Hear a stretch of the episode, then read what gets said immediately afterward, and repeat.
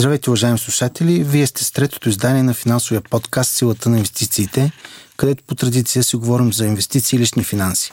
Аз казвам Тодор Минчев и съм главен редактор на изданието Infostok BG. Днес на гост съм поканил Светослав Цачев, главен инвестиционен консултант в Елана Трейдинг. Здравейте, Светослав! Здравей! Радвам се, че мога да се включа към вашата инициатива, макар и в началото и вярвам, че ще има интерес и тя ще се развива все повече и повече, защото инвестициите ни, както си говорихме преди да започнем записа, инвестициите са интересни, но на хората все още им се иска всичко да бъде дадено а, смляно, лесно за, за употреба. А нашата задача е трудна да учим хората. Да, това е една доста сложна задача. А, да минем точно към частното. Така, преди няколко години, като че ли на пазарите се говореше за най-мразеното рали, днес обаче говорим за най-очакваната рецесия. При такива очаквания, какви според теб са шансовете да станем свидетели на дълбока криза, като тази през 2008? Ще започна от а, това, че а, нещата винаги се повтарят рано или късно по някакъв сходен начин. И в економиката, и в политиката, и в живота. 2008 година беше уникална със своите а, събития. Най-вероятно няма да се повторя по същият начин. Очаквам и да няма такава сериозна финансова рецесия, криза, каквато беше тогава. Но истината е, че големият проблем, и той не беше адресиран правилно нито около COVID 2020 година, нито сега през миналата година, когато видяхме покачването на лихвите, спадът на пазарите и тази рецесия, която се случва сега с много слаби темпове и като економически спад, и като спад на корпоративните продажби, и като намаляване на инфлация, защото тя е следствие точно на намаляване на потреблението, намаляване на търсенето в економиката. Но това е доста по-различно от предишните кризи и как казах, не адресира основният проблем. А то е това, че държавите харчат много пари. Ето до тук от началото на фискалната година на САЩ, която започва от 1 октомври, т.е. за 9 месеца, дефицитът е 1,4 трилиона долара. Това а, е колосална цифра. Много скоро САЩ ще трябва да плащат по 1 трилион само за лихви на своя дълг. Това се случва навсякъде по света. Централни банки, правителства някъде работят за да маскират проблема, почти никъде за да го решават. В Япония, например, купувачът на държавен дълг много често се явява само единствено Централната банка. Тези неравновесия, тези проблеми са част от а, причините, които доведоха до а, инфлацията. И факта, че тя сега изчезна, не означава, че тя е решена. Не означава и, че всъщност всичко ще се върне както беше преди десетилетия.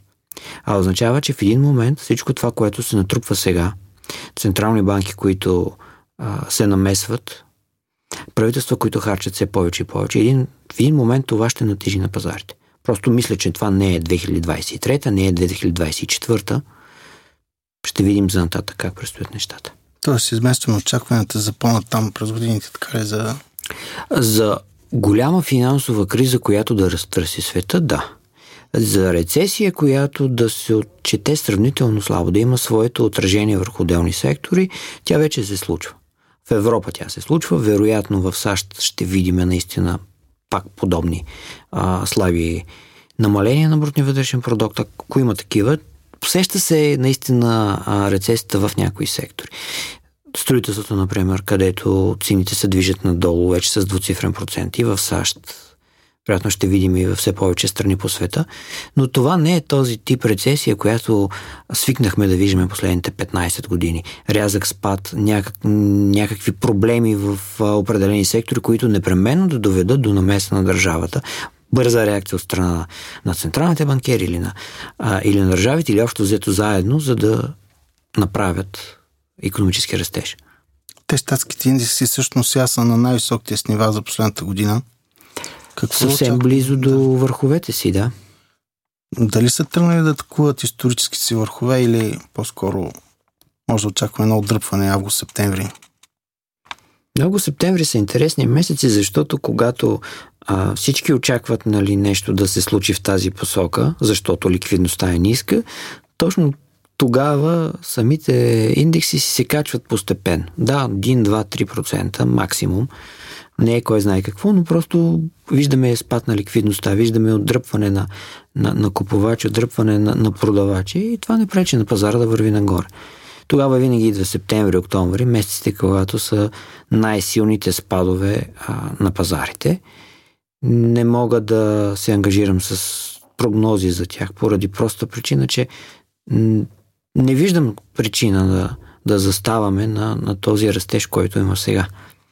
А, лошите новини на практика ми са зад гърба ни в голямата си степен. Всъщност, тримесечието с най-лоши новини по отношение на корпоративните причалби трябва да бъде второто. То премина, т.е. пазарът септември октомври месец ще оценява това, което се случва в економиката и с корпоративните печалби през трето три месече, а тук би трябвало да видим някакво подобрение. Именно това подобрение да доведе така до някакъв, а, а, някаква подкрепа на пазара. Интересното е, че м- това, което ме питаш, като казваш дали може пазара рязко да се срине, по подобие, примерно 1987 година, когато пада дао с 20%. Това, разбира се, винаги е възможно, когато пазарът се търгува на много високи коефициенти на оценка, както е сега. Дали ще се случи нещо, което да го задвижи в тази посока, не виждам някакви причини в момента, които да, да, да се случат, но то винаги става нещо изненадващо, така че ам, ако кажа да или кажа не, веднага може да ме оправдае живота с а, някакви такива събития. Да поговорим малко за родния капитал в пазар. Всички сме запознати с неговите проблеми. Ниско ликвиден, слабо развит, неефективен, избягва се от големите местни и международни инвеститори. Но може ли тези му да го направят добър за диверсификация на портфелите на народните инвеститори?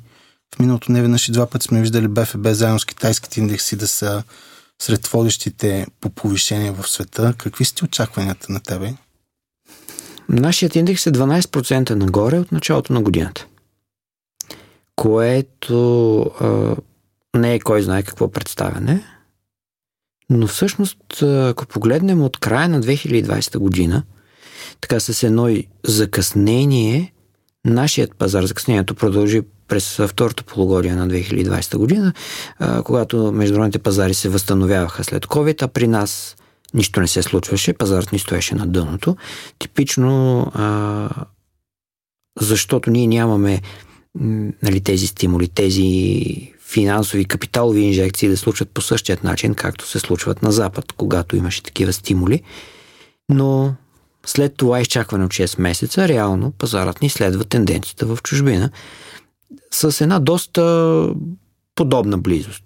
Разбира се, тук следват тези разлики, които ти каза за ниската ликвидност, за по-малкият интерес. Но ако трябва да кажа следното, да, нашият капиталов пазар действа по логиката на пазарите в чужбина. Когато има растеж, когато има добра среда, когато има някакви притеснения, нашите инвеститори, които са сравнително малко на брой. Говоря за българските инвеститори и специалистите на, на нашия капитал в пазар, хората с опит и познание. Много често това е за десетилетия вече. А, те знаят, че няма за къде да бързат. Нека да видят какво се случва с събитията. А, нашия пазар падна доста, когато започна войната в а, а, Украина, но се възстанови той сравнително бързо. Така че виждаме наистина доста запознати хора, а това, че нашият пазар не е прекупен, отговаря на въпроса ти, може ли да бъде източник на диверсификация? Моят отговор е не.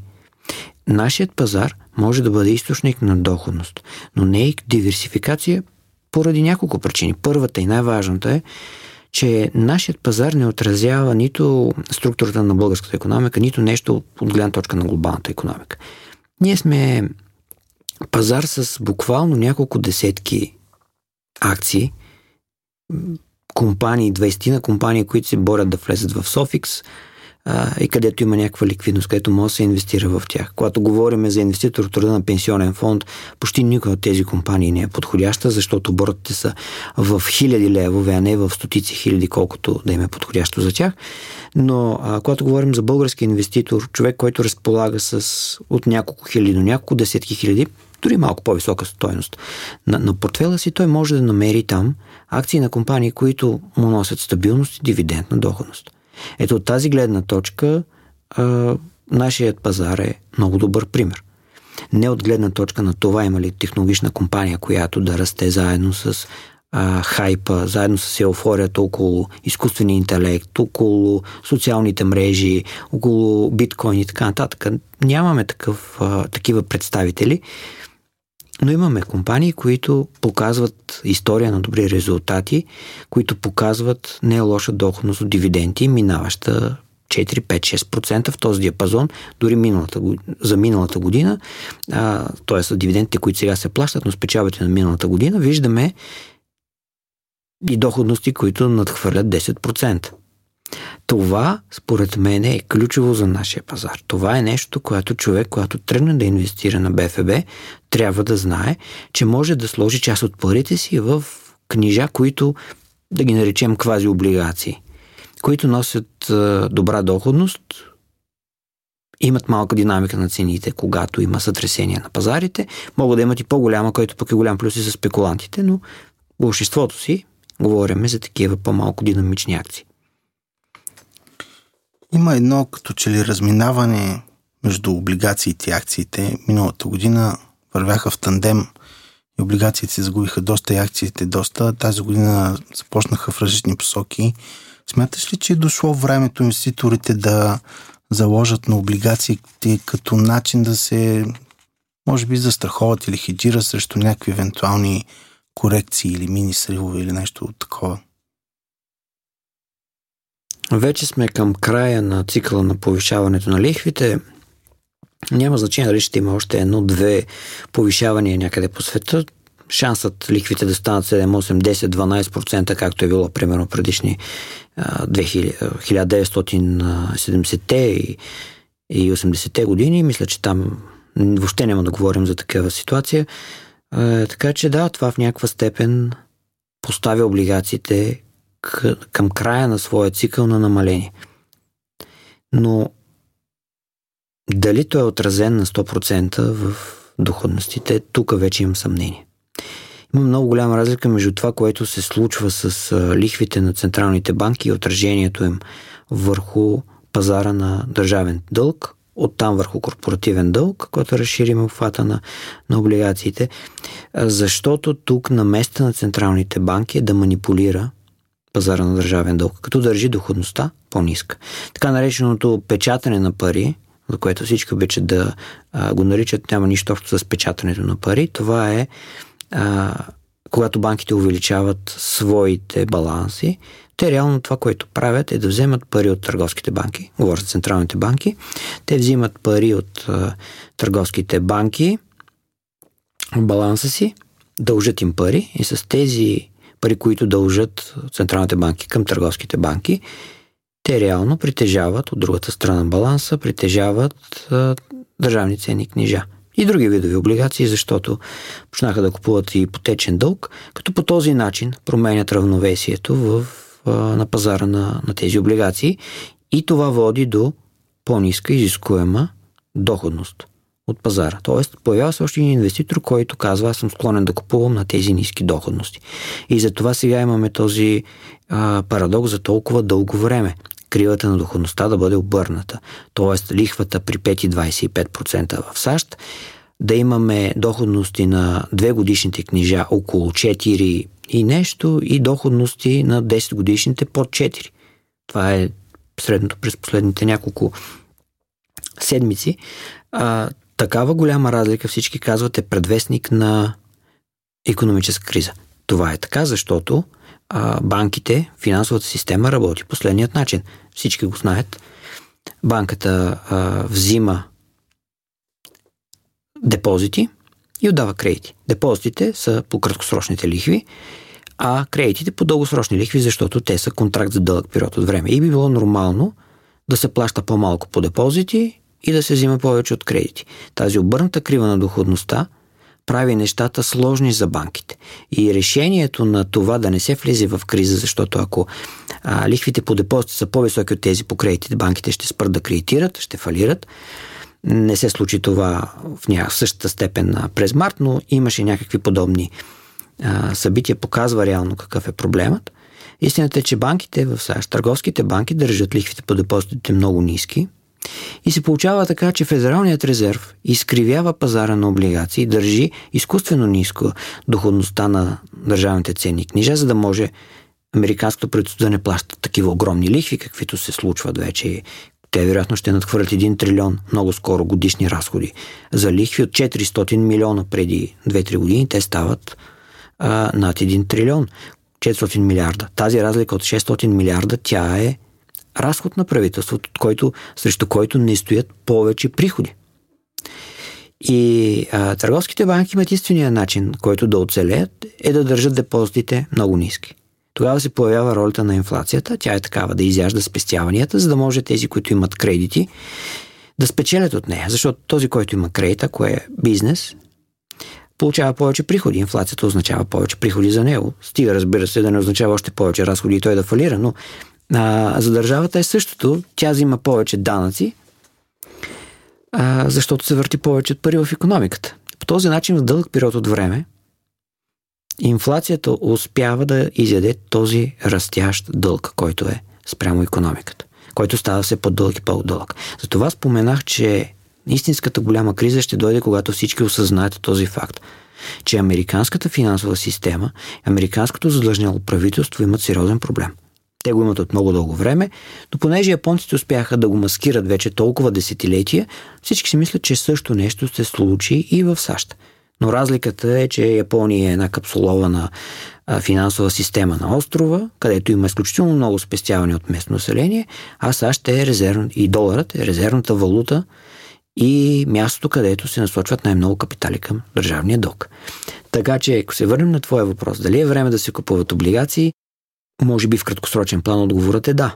Защото очакванията са, че а, Федералният резерв, това са прогнозите на пазара към този момент, ще започне да намалява лихвите в края на тази година или в началото на следващата, по-скоро в началото на следващата, до края на 24-та година и те трябва да станат около 4%. Тоест от 5,50, ако приемем, а, че събитието на 26 се случи. Да, след нашия запис е, и е повишена лихвата на 5,50, тя ще отиде на 4,40, на 4% в края на 24 година при едно плавно намаляване на лихвата, което не е намаляване на лихва, което да се асоциира с економическа криза, а просто тунингуване на лихвения процент да отговаря на събитията.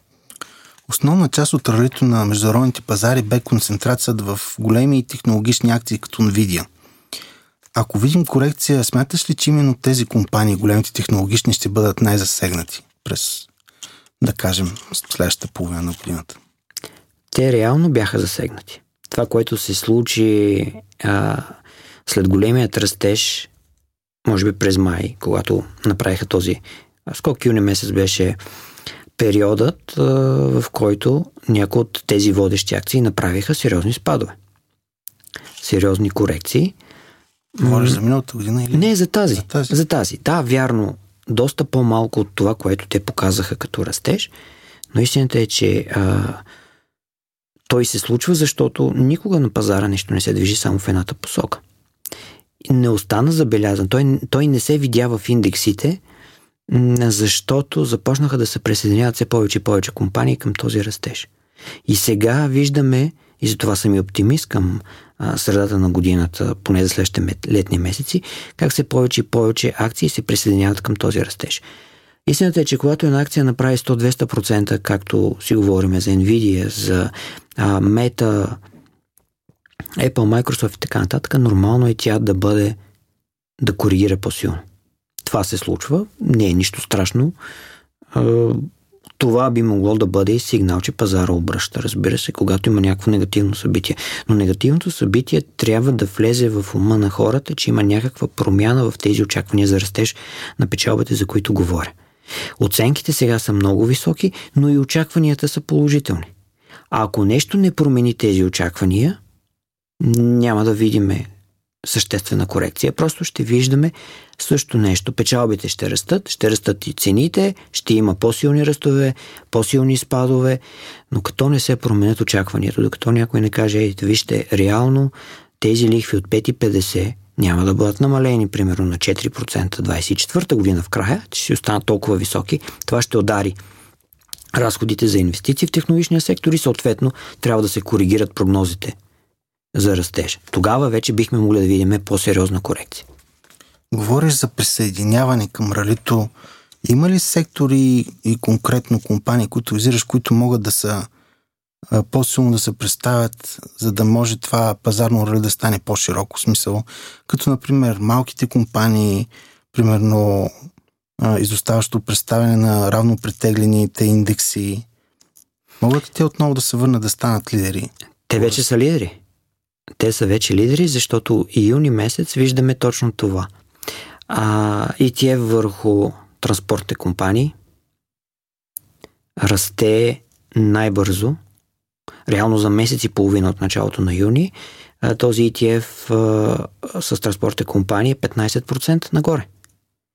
И това не се дължи само на факта, че цената на петрола е паднала тя е по-ниска в сравнение прямо е миналата година.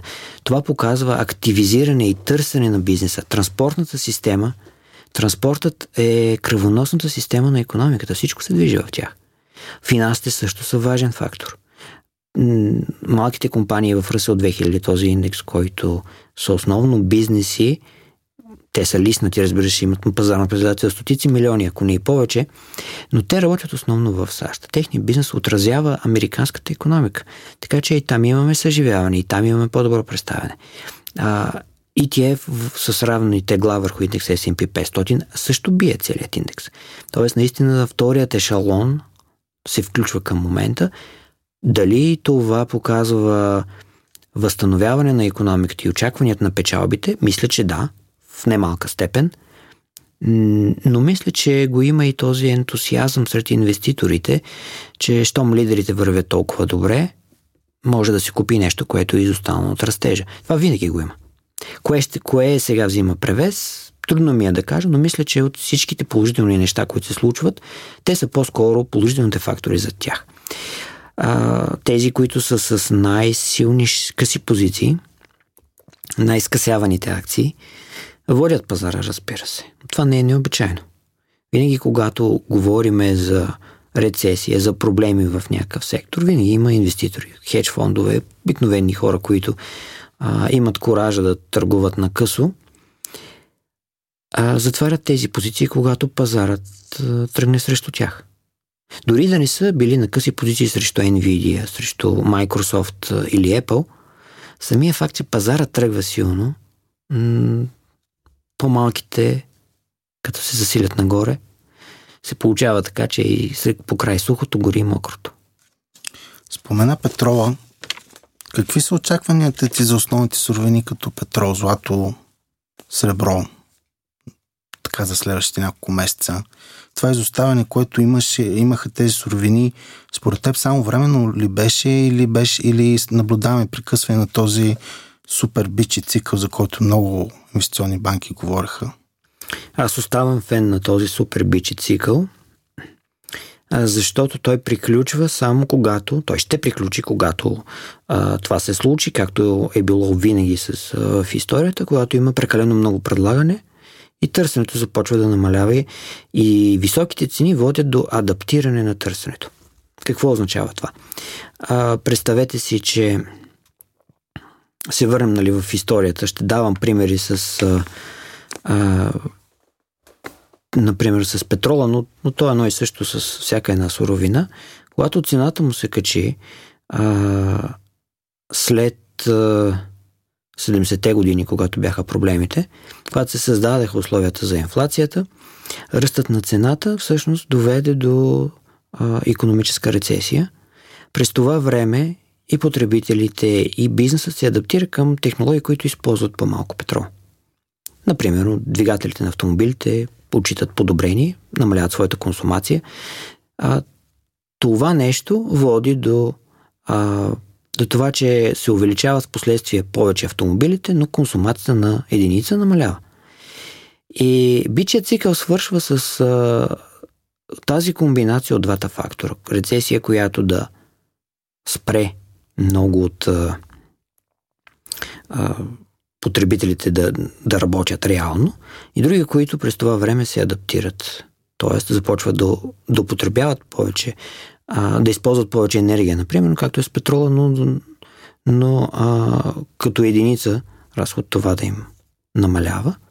Тези две събития правят цикъла да приключва, защото той на своя връх е цикъл, в който всички инвестират в добива на тази суровина. Тя става много търсена заради високите цени и съответно големите инвестиции влизат към нея. Тогава се получава това неравновесие между търсенето и предлагането, което е много по-голямо от това, което видяхме през последните 2-3 години. А ние видяхме а, една такава комбинация от а, събития, които имат аналог с предишните, но поради други причини. Например, COVID, в който економиката беше затворена за няколко месеца, на глобален мащаб доведе до, до силен спад на търсенето. Но то беше временно. Впоследствие, когато пък стимулите влязоха там, видяхме все повече и повече търсене на автомобили. Дори и сега, когато се говори за а, преминаване към електрически автомобили и така нататък, консумацията продължава да расте с много големи темпове. Тя вече е над 100 милиона барела на ден в световен мащаб и, и прогнозите са, че до 2050 прогнозите на ОПЕК, ако не се лъжа, консумацията е 130 милиона барела в световен мащаб. Въпреки, че тогава количеството на автомобилите с електричество трябва да е поне 50% за развитите страни. Така че тази тенденция а, ще се запази и аз съм а, си оставам на, мнение, че цикъла продължи, защото той, за него му трябват десетилетия, много години, когато се а, идентифицира, че има такъв недостиг, когато економиката расте или потреблението, да започне инвестиране. И чак години след това да се получи повече предлагане, отколкото е търсенето. И съответно високата цена да накара бизнесът а, и потребителите да се адаптират, да инвестират в технологии, които заместват, оптимизират консумацията на тези суровини. Наистина важи за почти всичко а, от а, суровините. Това трябва да се случва за много дълъг период от време. Иначе ние виждаме, просто до сега видяхме от а, а, последните три години точно някакви такива събития, които, които правят големи динамики на цените за кратък период от време. Тоест економиката въобще не е успяла да се адаптира. Кой да инвестира в а, технология, която да му даде по-нисък разход на, на дизелово гориво, например, при положение, че започват да инвестират изцяло в нещо друго. А ясно е, че не може да се случи този преход изцяло от дизелови автомобили и камиони, където този двигател е важен, към електрически. Той няма да стане за една нощ. И това сега още не могат компаниите и бизнеса и потребителите да го осъзнаят, че трябва да се случи плавно. И то ще се случи. Може би се случва в момента, като погледнем широко за метали, индустриални метали имам предвид, там нещата се случват по същата логика. Литиево-ионните батерии изискват много нови находища, които да бъдат почнати експлуатирани не само на литий, но и на останалите метали.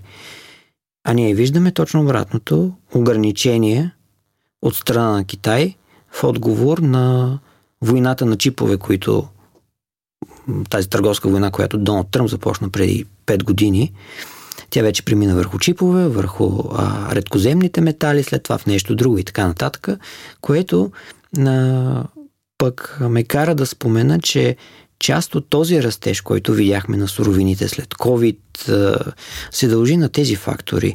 21 година наливането на стимули, които направиха търсенето да се покачва много силно и производителите не можаха да го догонят. Този растеж на цените се дължеше и на това, че веригите за доставки бяха много сериозно нарушени. Фактор, който към момента намалява своето значение – така че виждаме едно нормализиране и за мен е този цикъл 2020 година, 2022 година не е за две години, не е цикълът а, на растеж на суровините, свит просто за кратък период от време, а по-скоро началото му. Просто тези събития, които се случиха, направиха така, че в началото на цикъла да видим големият растеж. Защото цикълът на покачване на суровините е около 250% от най-низката до най-високата стоеност. Средно за предишните 10 на 12 цикъла за последните 200 години. А пък ние сега видяхме около 150% растеж.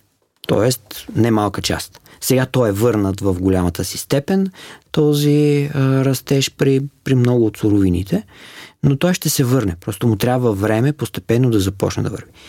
И тук сега ми прави впечатление буквално последните дни, как акции на петролните компании започват да се покачват, да изпреварват представянето на самата суровина.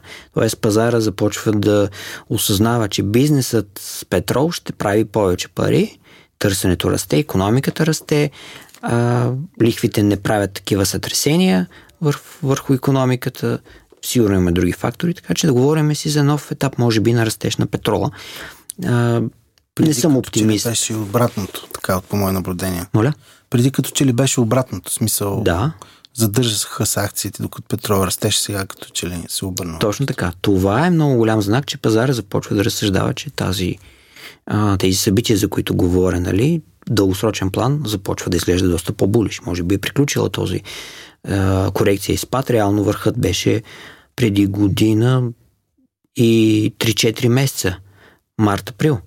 120 долара. Сега видяхме доста по-низки стоености. Гонеше 60 долара. А, петролът, така че до края на годината прогнозата ми е, че ще бъде по-висока от сега, но не мога да а, си представя как петролът ще скочи рязко изведнъж. По-скоро си го представям как той бавно върви нагоре, движи се в някакъв диапазон с сравнително малка динамика на цената, стъпка по стъпка при някакво събитие отразява именно тези промени в търсенето и предлагането, за които, които все още има а, някакви разминавания. А какво е мнението ти за долара? Той доста поевтина последните месеци. Къде смяташ, че може да го видим до края на годината?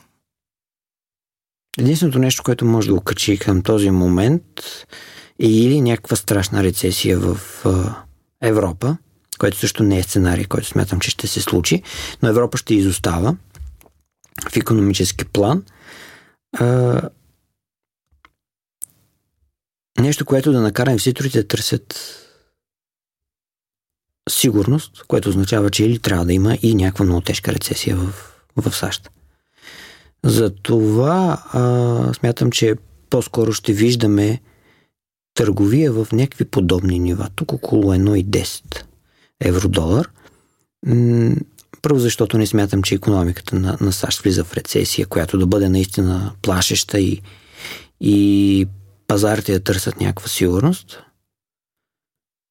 Но и не смятам, че има основания за оптимизъм по отношение на европейската економика. Индексът ИФО за германската економика, който показва бизнес климата, той си върви надолу и е на нива, които определено мога да кажем, че са не свързани с тежка рецесия, но свързани с слаба економика.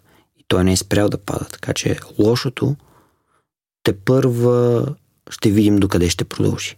Не казвам, че предстои, може индексът наистина на, на бизнес климата да покаже да се обърне, но германската економика и оттам ще се пренесе и върху останалите европейски економики не се представят добре и причините са две. Отрязания достъп до ефтини суровини от Русия и вторият, че все повече и повече а, изглежда, че Китай ще бъде загубен като, като пазар на германските компании, които те могат да бъдат където дават такива големи печалби и голям растеж, каквото беше преди няколко години. Против там конкурентната борба ще става все по-силна и още повече, колкото а, повече виждаме ограничения в световната търговия, толкова повече Германия ще страда. Визирам тази търговска война между Китай и САЩ. А, едната страна ще спечели от едно, ще загуби от друго, също важи за САЩ. Ще спечели от едно, ще загуби от друго. Германия ще загуби от каквото и да е от двете страни. Според анализаторите на City Group, европейските акции в момента са относително най-ефтини спрямо американските си конкуренти. Смяташ ли, че трябва инвеститорите да насочат част от активите си към европейски компании? Вярно ли е това? Винаги трябва да гледаме на акция с нейния преконкурент. Това, че Google, Amazon нямат такъв конкурент в Европа, всъщност ги прави трудно съпоставими. Ако погледнем, ще дам един пример, който всъщност прави съпоставими компании, акциите, примерно на BMW, на Mercedes и акциите на Tesla. Някаква степен Ford и GM са някъде по средата. В единия случай с Тесла имаме много високи очаквания за растеж. Да, компанията вече прави печалби, водеща е на световен мащаб по отношение на чисто електрическите автомобили. Но пък германските производители са компании и акции, които носят дивиденд. Това е голямата разлика. Затова те изглеждат ефтини и когато една компания, една акция носи 7% дивиденд и пазарът не я оценява тя да расте, тогава инвеститорът трябва да си каже, искам ли аз такава дивидендна компания, която няма да расте, защото тя, ако трябваше да расте, щеше да го прави, или искам акция, която ми носи растеж. Затова смятам, че те са трудно казано м- съпоставими. Въпреки, че работят в едно и също, въпреки, че се конкурират в едно и също, въпреки, че Тесла и се иска да има по-големи позиции на китайския пазар, въпреки, че и германските компании се борят за, за този пазар, както и да го погледнем, това е голямата разлика. Появиха се различни категории акции. Не е лошо. Дори смятам, че българския пазар, както го споменахме преди малко, по-скоро прилича в тази логика на германски, където инвеститорите са доволни от това, че получават доходност и няма извънредна динамика на цените, няма такива спекулативни движения, спекулативни, силни а, поевтинявани корекции, и съответно големи растежи след време. Затова европейските акции трябва да се търси доходността от дивиденд. Защото просто инвеститорите не искат да променят мнението си. Европейските инвеститори, основно пенсионни фондове, големи социални инвеститори, те искат да получават такъв тип доходност, а не да бъдат спекуланти. Американският инвеститор, хедж фондове, друг тип играчи, те искат да виждат динамиката на пазар.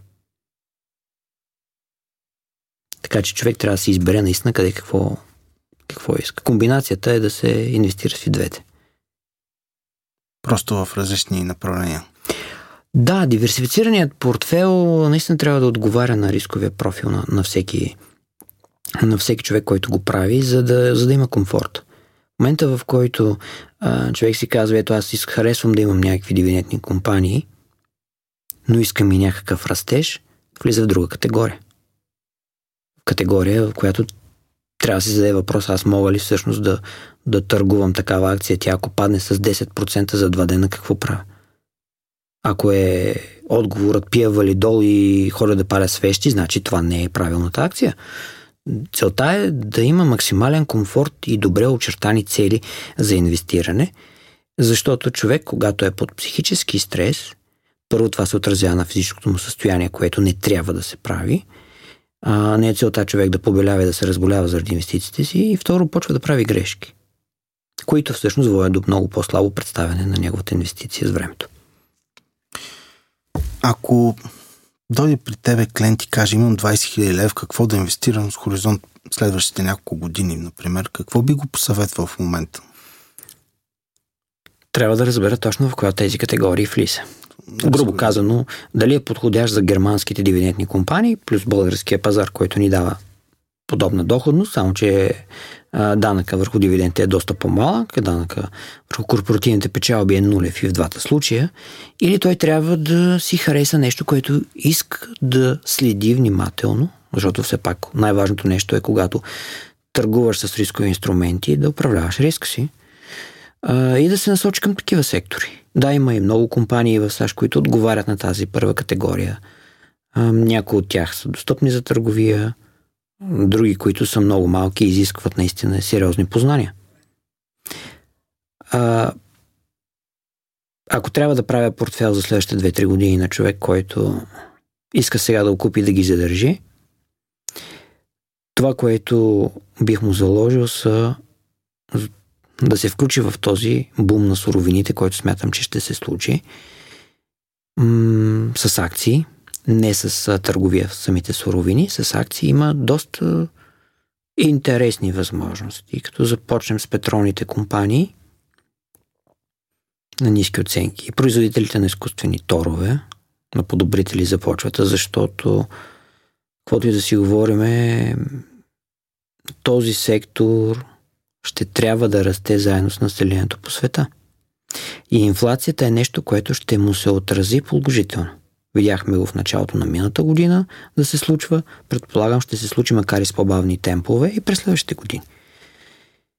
А, при малко ме попита за златото, дали трябва да има такава, такава инвестиция. Аз не го споменах, но а, малко съм озадачен, ще отворя една скоба за злато, когато говорим. Но значението му за а, монетарната стабилност на света, от това, което виждаме като резултат от а, цените и логиката, която стои за тях. Търсенето сега е много голямо на, на злато от централните банки извън основните и въпреки това представянето му не е убедително. Но смятам, че е някоя златодобивна компания от по-големите също има място за инвестиции. Въпрос на предпочитание. Какво би било а, основата на портфела обаче? Ако приемем, че суровините не искаме да бъдат такава а, тогава бих насочил човек към по-големия дял да бъдат именно такива компании, които имат стабилни резултати и висок дивиденд. А ако е склонен да поема повече риск, да, секторът на технологиите плюс суровините ще си паснат много добре. Финансовият сектор към момента не би го препоръчал, въпреки че оценките на банките, на големите инвестиционни банки и търговски банки в САЩ всъщност е много атрактивна. Това са най-атрактивните сектори в момента по, оцен... по отношение на оценките си, по отношение на печалбите, които правят. И за всяка една от тях има основателна причина тя да бъде толкова ефтина. По-важното обаче е да се види тази, която ще расте като финансови резултати. И тук смятам, че примерно петролният сектор стои по-добре, отколкото са банките и финансовите институции. Технологичният сектор е там, където си говориме това, което споменаваме, когато си говорим за балони. Така че там бих бил по-предпазлив за 3 годишен хоризонт. До края на годината нещата изглеждат по-добре, но за 3 години напред, кое къде как може да се случи, един автопилот в момента за 3 години напред не е добър вариант. По-добре е да се гледа година за година или 6 Дори за няколко 3 месече, едно, две, три, три месече е максимум, защото наистина а, като се върнем с преди една година, какви бяха очакванията на пазара за лихвите, беше сега вече трябваше лихвите да бъдат намалявани с бързи темпове според тези очаквания. Ето, те не се случиха. И няма нищо лошо в това. Ако всичко се предсказваше супер точно, нямаше да има динамика на цените. Просто се събуждаме и казваме, ето виждате ли, тази акция трябва да струва 10 долара, 15 лева и тя вече струва. Винаги на пазара се случват две, е, това, което се случва нали, при сключване на сделката, е се съберат двете страни. Едната, която смята, че няма смисъл да държи тази акция повече, другата, която смята, че трябва да си я купи. Затова има сделка. Чул съм те преди да говориш а, за среброто. Мисля, че ти харесваш и допадаш като инвестиция. Сега как го виждаш среброто като метал? Като перспективи? Като метал, за съжаление, не успява да догони толкова горещите метали в кавички, свързани с литиво-ионните батерии и изобщо бъдещето, но да, има своето индустриално приложение, много повече, отколкото е златото. А, за съжаление, среброто си хваща този негативен ефект а, по край златото. Защото те не носят доходност от гледна точка на това, че притежавайки златото нямаш никакъв вид лихва и така нататък. Тоест тази инфлация доста сериозно спря а, интереса към, а, към металите. Той де-факто Бъфет затова казва, че не харесва златото, защото не му носи никакъв доход и не може да го оцени. Да, и той зависи, и златото зависи от търсенето и предлагането. Но а, след като търсенето при златото, поне централните банки са големи играчи, при среброто не се вижда това нещо. И за това а, заедно с а, намаляването на економическата активност през последните една година, се случи не така, че среброто не успя да поведе златото при нито един от периодите на растеж, някакси по-трайно да направи а, голям скок, което а, за мен е най-важната характеристика за началото на дълъг, продължителен, силен период на растеж.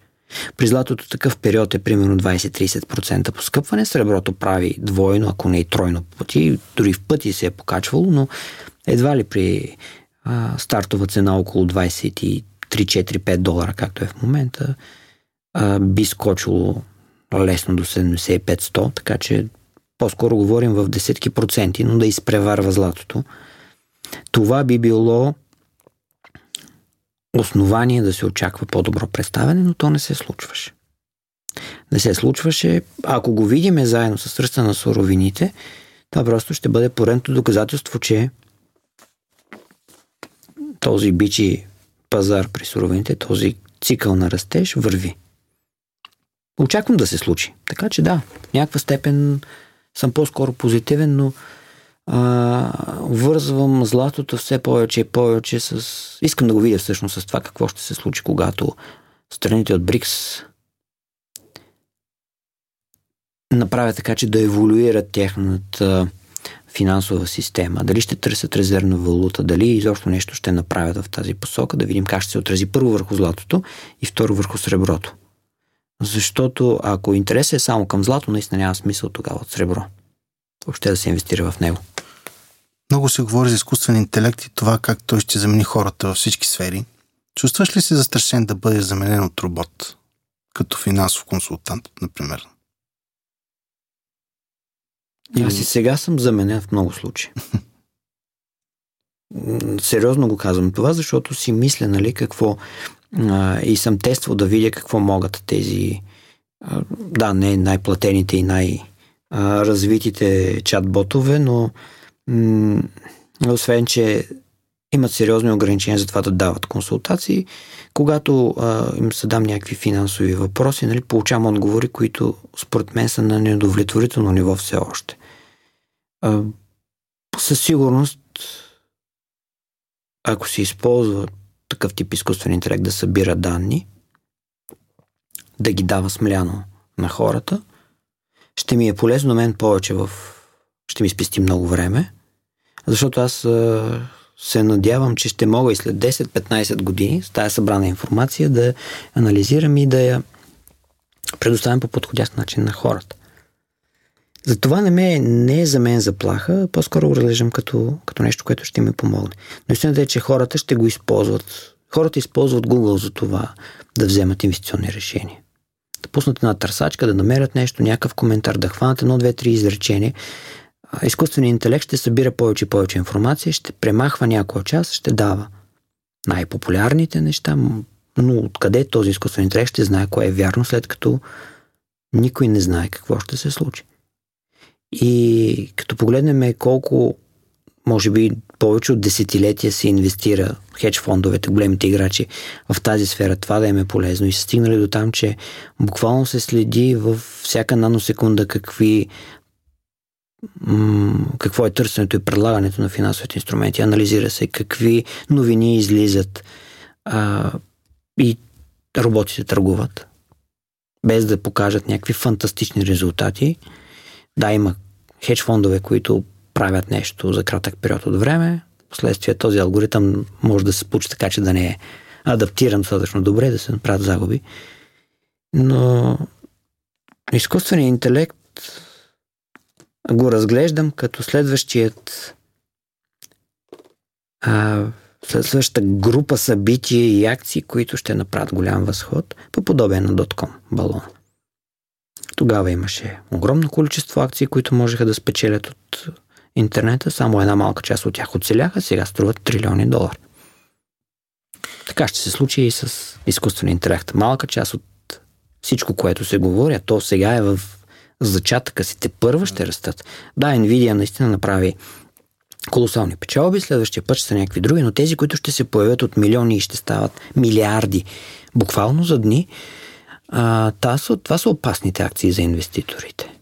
Това е по подобие на канабис компаниите преди няколко години, а, ваксините преди 3 години, когато модерна струваше толкова много, последствие загуби, ако не почти всичките си ръстове.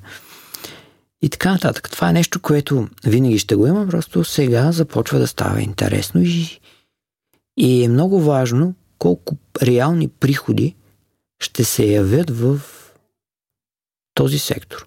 Ще дам пример с а, биткоин манията, защото в този бизнес, крипто, има много високи комисионни, високи разходи, транзакционни разходи, което правеше доста пари за всеки, който обслужва тази търговия, т.е. оттам идваха тези печалби и големи разходи за маркетинг. Колкото повече шум вдигаш, толкова повече пари привличаш. А за да се стигне до това, трябва да има и някакви приходи. А тези приходи на компаниите, които развиват, правят нещо, те ще доведат до все повече и повече интерес, все появата на нови компании, появата на капитали към тях и така нататък. Наистина зависи от това какви пари ще влезат. С а, канабис компаниите се получи така, че м- тези приходи бяха сравнително ограничени. Очакванията бяха за милиарди, те бяха за, показваха десетки милиони приходи, не можа да се получи такава огромна а, разходна маркетингова част от бизнеса на самите компании, че да увлече повече и повече капитали, оттам и повече интерес. И накрая един въпрос, който ще задавам на нашите гости. Ти конкретно в какво държиш личните си спестявания? Комбинация от дивидендни акции и сега в момента инвестиция в доста по-голямо жилище за семейството ми, което си изисква и своите големи разходи, защото усещаме реално какво се е случило с пазара, първо, на пазара на имотите, второ пазара на труда в този сектор а, и пазара на самите материали. Да. Но в някаква степен а, мога да кажа, че спекулативният период в живота е минал и вече, и вече е насочен към стабилността, сигурността и, и аз като бъфет а, като погледна някоя компания колко печалба прави, колко от нея разпределя, мога да кажа това ми харесва, това не. Това е чудесно. Благодаря ти за участието и ти пожелавам много успехи. Благодаря, за мен беше удоволствие.